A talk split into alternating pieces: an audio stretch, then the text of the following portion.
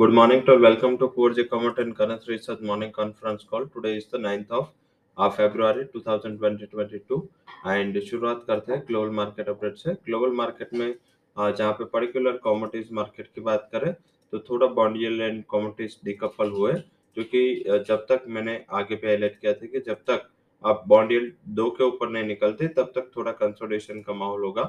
अगर bond yield दो के ऊपर निकले तो आई थिंक पर्टिकुलर फिर से जो नॉन एग्री बास्केट है उसमें थोड़ा मुनाफा वसूली का प्रेशर रहेगा। जब तक ये इसके नीचे तो आपको क्या करना है, बाय करना है। एंड कल काफी इम्पोर्टेंट नंबर है, कल देखे तो यूएस के सीपी इन्फ्लेशन के नंबर है और उसके ऊपर काफी मार्केट का वॉच है क्या नंबर क्या निकल के आते हैं। ये नंबर इस हिसाब से भी इम्पोर्टेंट है क्योंकि सेंट्रल बैंकर्स लाइक जो डेवलप्ड इकोनॉमी के सेंट्रल बैंकर है वो ज्यादातर देखते हैं इन्फ्लेशन, जो इमर्जिंग इकोनॉमी की सेंट्रल बैंक है वो ग्रोथ बूस्टर के हिसाब से काम करती है। तो पर्टिकुलर क्योंकि ये यूएस में भी इन्फ्लेशन का टेंशन है तो आई थिंक शायद मार्केट उसको एग्जाम मंथ के पहले ही डिस्काउंट कर देगा और ये डिस्काउंटिंग प्रोसेस है वो आज से चालू होगा। एंड कल देखे तो हमारी पॉलिसी भी है तो करेंसी के लिए आज से काफी इम्पोर्टेंट दिन है। कल आरबीआई की पॉलिसी में वो आरबीआई क्या स्टैंड लेके आता है वो काफी इम्पोर्टेंट है। अगर कुछ सरप्राइज नहीं हुआ तो ये निफ्टी बैंक निफ्टी दोनों के लिए एक रिलीफ साइन है। अगर कुछ रेट वाइज सरप्राइज किया तो मार्केट उसको उससे डरेगा, मार्केट थोड़ा उसको कोशिश लेगा। बट यस, हमें ये फोकस करना है कि ये क्या निकल के आता है और उसके ऊपर ही मार्केट का पूरा दारोमदार रहेगा। आई थिंक ये काफी क्रूशियल एंड इम्पोर्टेंट मीटिंग है, इसके ऊपर फोकस करें।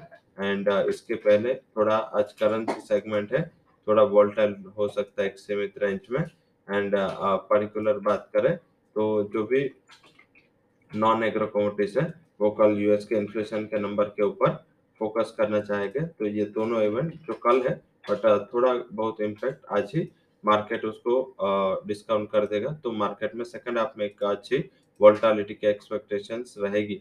आ, कल बेस मेटल में एल्यूमिनियम दो हज़ार आठ के बाद हाईएस्ट लेवल पे क्लोज हुआ। लगातार हमने एल्यूमिनियम जिंक जैसे कमोडिटीज में बाइंग के रिकमेंडेशन दिए, यही रीजन है। एनर्जी कॉस्ट जो मैंने ये वीक में भी लास्ट वीक में भी और तीन से चार वीक से हम डिस्कस कर रहे हैं कि एनर्जी कॉस्ट जो बढ़ रही है ऑसिलेटर के लिए एंड जो माइनर्स है उसके लिए काफी नेगेटिव है। और इस हिसाब से काफी माइंस है क्लोज हुए, काफी प्रोडक्शन कैपेसिटी कट हुई है तो ये मार्केट उसको ज़्यादा एक्सेगरेट कर रहा है और उसको डिस्काउंट करने के ट्राई कर रहा है। आज के जो हमारे टॉप कन्विक्शन कॉल है from the commodity segment particular non agro commodities में silver buy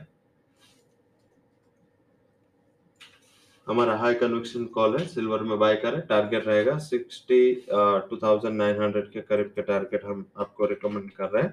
and stop loss आप sixty one thousand nine hundred eighty का लगाए।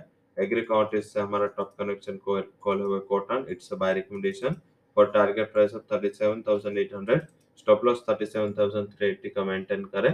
करेंसी में जो टॉप टू रिकमेंडेशन है उसमें पहला हमारा हाई कन्विक्शन कॉल है वो JPY, it's a sell call for target price of sixty four point six zero, stop loss sixty five point three five का लगाए।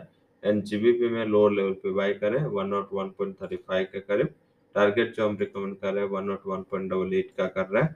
Stop loss of one O one point four four का लगा सकते हैं। So that's all recommendations from HogeCommerz and Currency Research for details claimer के नीचे website. Thank you to all for joining conference.